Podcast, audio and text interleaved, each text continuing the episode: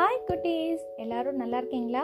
இன்னைக்கு நம்ம ஆத்திச்சூடியில் ஏற்பது இகழ்ச்சி அப்படிங்கிற ஒரு தமிழ் வாக்கியத்தை பற்றி பார்க்க போகிறோம் ஏற்பது இகழ்ச்சி அப்படின்னு என்ன அர்த்தம்னா நம்மளால் ஒரு விஷயம் முடியும் அப்படிங்கும் போது நம்ம மற்றவங்க கிட்ட ஒரு ஹெல்ப்னு போய் என்ன பண்ணக்கூடாது? கெஞ்சக்கூடாது. அது வந்து தப்பு.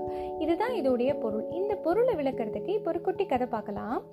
ஒரு ஸ்கூலில் ஃபிஃப்த் ஸ்டாண்டர்ட் படிக்கக்கூடிய ரெண்டு பசங்க இருக்காங்க. அவங்க ரெண்டு பேரும் ரொம்ப க்ளோஸ் ஃப்ரெண்ட்ஸ் ஒருத்தன் பேர் முகுந்தன் இன்னொருத்தன் பேர் கிருஷ்ணன். இந்த முகுந்தன் அப்படிங்கிற பையன் வந்து ரொம்ப நல்லா படிக்கக்கூடியவன் ரொம்ப நல்ல பையன். இந்த கிருஷ்ணனும் நல்ல பையன்தான். ஆனால் படிப்பில் ரொம்ப நாட்டம் செலுத்தாமல் சோம்பேறித்தனமாக இருப்பான்.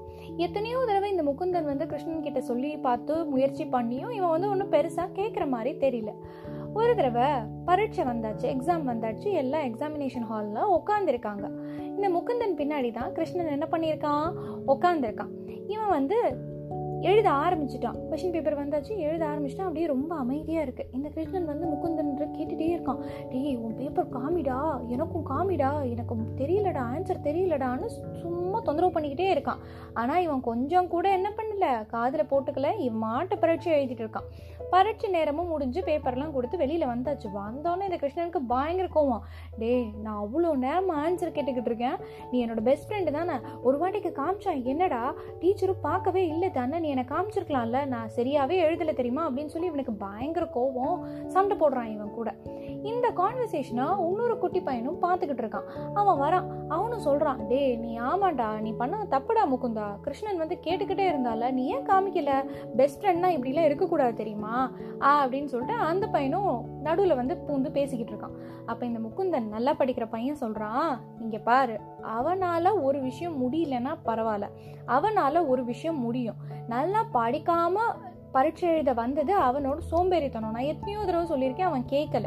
அப்படி அவன் செய்யாமல் வந்துட்டு என்கிட்ட வந்து காமி காமின்னு கெஞ்சிருது தப்பா கரெக்டா டோட்டலி தப்பு. என்னோட பெஸ்ட் ஃப்ரெண்டு அப்படிங்கும் போது நான் அவனை கரெக்ட் பண்ண தான் பார்க்கணுமே தவிர அவனுக்கு இந்த மாதிரி விஷயத்துலலாம் நான் சப்போர்ட் பண்ண மாட்டேன். ஆ அப்படின்னு சொல்லிட்டு நீ இப்போ சொல்கிறேன் கேட்டுக்கோ. நாளைக்கும் நான் உனக்கு காமிக்கல போகிறதில்ல ஒழுங்காக வீட்டுக்கு போய் படிச்சுட்டு வா ஓகேயா பாய் நம்ம நாளைக்கு பார்க்கலாம் அப்படின்னு சொல்லி கட கட இந்த முகுந்தன் போயிட்டான். இதுதான் கதை. இந்த கதையிலிருந்து குட்டீஸ் நீங்கள் என்ன தெரிஞ்சுக்கிட்டீங்க?